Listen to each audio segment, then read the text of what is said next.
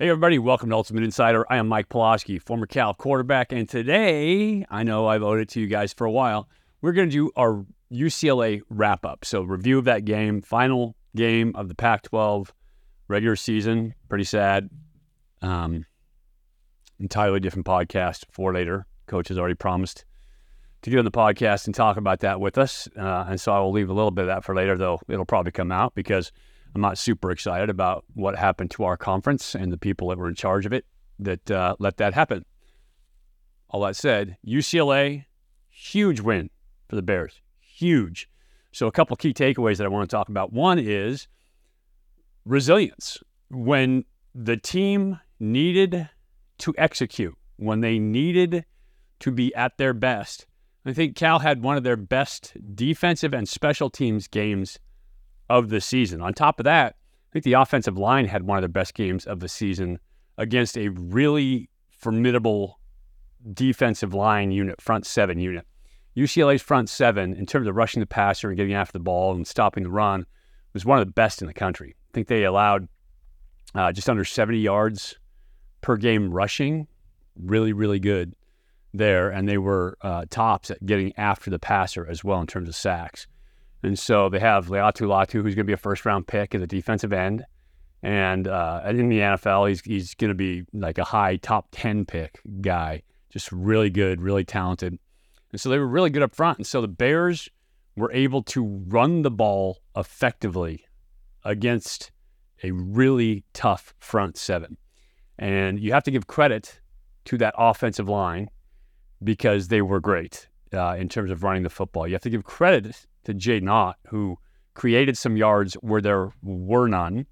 Um, you have to give credit to Justin Williams Thomas, who came in, who hadn't had a lot of snaps this year, but uh, earned some tough yards when he needed to because he was the only reserve that we had at that point. And so, kind of a group deal when the Bears had to execute, especially the big boys up front, they did it. And you hear me being critical of that group sometimes, but when I can give them credit, I love giving them credit because the big boys work their asses off. Uh, and so wonderful that they were able to get it done, that the front seven was solid in a game that they needed to be. And as a result, the Bears get to go bowling. So fantastic accomplishment, fantastic resilience. Uh, it was it was huge uh, for the Bears. Now they only ran for 124 yards, but but Mike Bloesch and the offense had a commitment to run the football. And so finally, that's the other guy we need to give credit to. Mike Bloesch has turned that offensive line unit around uh, in terms of what they do up front. So more physical, they get after it. They've got mentality, and it's it's a huge difference maker. So there's still you know a bunch of guards up there, but they are getting after it. So congrats to the O line. They were awesome in this game. Uh, pass game I didn't expect because of the pass rush for UCLA. I didn't expect a ton of passing yards in this game. You know, if you get back there and you're just trying to throw the ball down the field, you're going to get yourself in trouble in a hurry. And so uh, Bears threw for 178 yards, and Fernando was good, 63% passing. He hit some big time throws. But the thing that impresses me most about him is that he did get hit, and he got hit uh, early, and then he got hit several times during that game. But in spite of that, in spite of the pressure, he just continued to step in. He missed one or two because he short stepped them. There was a an out route uh, that would have been a big conversion that he missed because he didn't quite step into it because he felt pressure his lap. But for the most part, he stepped into his throws. He kept dialing it up. He kept being fearless. And that is tough to do as a quarterback. I can tell you firsthand when dudes are coming at you, when you know you've got a fierce pass rush coming at you, and you continue to step into throws knowing that you're going to take it in the chin strap, uh, that shows courage and toughness. And so Fernando showed plenty of that in this game.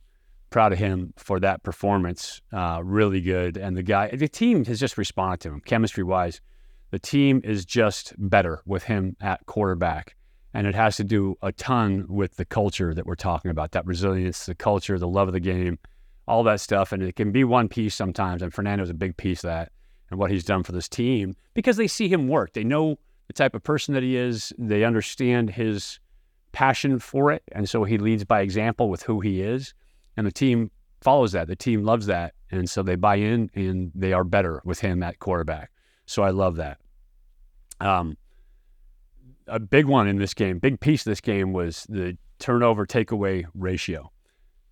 The Bears won by two. They gave the ball away twice, uh, two interceptions by Fernando, one of which he was getting hit as he threw, came off high. Those things happen. The other one, uh, they got him on an RPO and he wasn't looking there, but you have to, he got what I like to call color blindness uh, in his progression color bl- blindness. So he went through his RPO, he got the right read, he was coming backside, but the reason he had that read is because they were dropping out of defensive end. Laiatu Latu was dropping back into pass coverage. And so instead of seeing it and pulling that ball back or ditching the ball, throwing it away, whatever, he continued to try to throw it. And so he got color blindness. I guarantee you in his peripheral vision, he saw Latu there, but he didn't register it in time through the pick. Uh, and so it was a, it was obviously to get the ball away. But Bears defense got two fumble recoveries uh, and got two interceptions. So huge, huge on defense. Craig Woodson got one. Uluave got one in terms of the interceptions. Huge plays, uh, fantastic. Uluave's interception was insane. Um, how he caught that, I don't know, but it was a fantastic play there as well. Sacks, sacks were huge in this game. The defensive line for UCLA, like I said, was arguably one of the best in the conference. And they were getting after the passer all year long. They had a ton of sacks coming into this game. And the Bears got six sacks on defense, and they only gave up one sack on offense. A huge part of that was the fact that they were running the screen game a ton. They had seven different screens going into this game. I thought Spav and Coach Bloesch and the offensive staff put together a very nice game plan versus UCLA and I thought they executed it pretty well. Screens weren't huge in terms of chunks, but they were clutch in terms of the yards they got, moving the chains, keeping drives alive. And so that was a huge piece of it for that offense. Um, the the sacks in this game, keeping Fernando's jersey mostly clean, not getting sacked, not getting behind the chains, was enormous in terms of keeping drives alive. Meanwhile, as soon as the Bears knocked out Ethan Garbers early in the game and UCLA had to do with Dante Moore, boy, they were in trouble because Dante Moore was not reading the field. He threw two interceptions. He was not efficient back there as a quarterback. And so it showed up. And so the sacks, getting after the quarterback, doing all that, and we'll talk about individual performers later, but that was fantastic. And the defense, just just a game changer. That turnover takeaway ratio, they got they were up to plus getting after the quarterback, six sacks, changes the entire nature of the game. And so when your defense is like that, when the quarterback feels pressured, when you're giving the ball away, it just changes everything. And so the Bears took momentum in that game by getting after the quarterback. A huge, huge piece of that game was all about attitude and effort. And it's cliche, I know, to say the Bears wanted it more, but Bears wanted it more. They needed that game to go to a bowl game. They needed the third or the sixth win, but the third win in a row to get bowl eligible. And UCLA had, strikes me, kind of lost the faith a little bit. Um, but not taking anything away from Cal's effort, they went out and kicked UCLA's ass up front, offensively and defensively. And so, fantastic job, great attitude, great effort, great resilience. I think all of that showed up in the game. A couple of individual performers. Uh, Fernando, he was really tough in this game. I thought he his uh, more than anything, he made some great throws. He made you know touchdown uh, passes to uh, Jeremiah Hunter on the fade route, fantastic fade ball uh, through the inside slant on a sna- uh, on a snag, what's called a snag concept, but with a uh, post rather than a corner route. And so I thought that he was really good in the game when he had to be really good. I thought he was clutch on a lot of his throws. And again, toughness, toughness, toughness, toughness. And he changes chemistry. And I'll take that guy any day over the the measurable guys that everybody looks at and says, "Ooh, that's the quarterback." You know, Jamarcus Russell was a was a measurable guy, uh, and he's still collecting checks from the Raiders for not playing. But Fernando Mendoza is the guy who has the intangibles along with some of the measurables, but he has the intangibles, and I want that guy as my quarterback. Um, that's what the good ones have. So, anyway, love that. Ott was clutch, made some yards when they were no yards there. He was fantastic, fantastic on his only kick return of a night. It was great. We had him on the air uh, after the game on the radio, and he said, "Man, I was so scared. I'd never returned a kick before. Not in Pop Warner, not in high school, not you know, not here at Cal." And it was his first kick return ever. So in that, he goes down in the lore with Russell White, uh, returning a kick for a big, big, big, big play in the game uh, at UCLA. Changed the momentum of that game big time. So great job for him, uh, special teams wise, and running the ball behind the line of scrimmage. I said it. Justin Williams Thomas showed up when he needed to in that game. Uh, only 47 yards, 10 carries, but clutch yards that they absolutely needed. And Jeremiah Hunter, very, very good. Uh, had eight catches on the night, 101 yards, two touchdowns. And so he was very good in that game. And uh, Jack Endries. So here's a guy, by the way, freshman All American, Cade Uluave, freshman All American. Congratulations to those dudes. They deserve it. They balled out. Uh, but Jack Endries, I gave him heat on the plane ride back uh, about blocking. And I was, when I see it, it's blocking in the open field, right? So blocking for screens, doing all that. And I will be the first to tell you, I, I can't do that. Like that's that's why they have those skill guys out there to go make those blocks. As a quarterback, if I went out there and tried to block anybody, I'd be lost in space. And so I gave him heat because he missed a couple blocks out there in space against elite athletes. So in fairness to Jack, those guys outside are getting paid for scholarship checks as well. But I said, you know, got to pick that up. I, I called you out a couple times. But I went back and watched the film, and his blocking in the run game was really, really, really good. So Jack, apologize for that. Um, I don't apologize get your blocking better in the screen game, but fantastic job blocking in the run game. That's just fair. Um, and then uh, I thought overall that offensive line, you know, they get my MVP of the game because that final drive to seal it off was 11 plays or 12 plays, I think, for 61 yards, and it took over seven minutes off the clock. That sends a message. That is a statement drive and they did, did it with nothing but counter and inside zone. Two plays, ran it down UCLA's throat, chewed up clock, got first downs, uh, and finished the game. And that is what you're looking for out of your team. So that was a fantastic effort, fantastic job. And you keep hearing me say resilience because that's what it all comes back down to is resilience. And and uh, that's what I talked to coach about this week. Rather than asking about the UCLA game, it's about that resilience because the Bears went three games they had to win in a row, and they won three games in a row. They were incredibly resilient. And so that's what I focus on with coach. We talked about mindset all year long. And the big one today for me, resilience, right? This team was incredibly resilient. Towards the end of the season, when they had to have three wins, they found a way to get three wins. And you mentioned it. Talk about what that looks like from the interior of a team, right? Everybody looks at the outside. But the resilience, like everybody thinks, oh, you either have it, it's this hard shell. But no, it's a case by case basis, player by player basis, and it has to be buy in from the players to have a team resiliency. Talk about what that looked like for the Cal Bears this year. Yeah, I think you're right on. Right on. And there's guys who are uh, by nature built that way, and guys who uh, learn to be that way.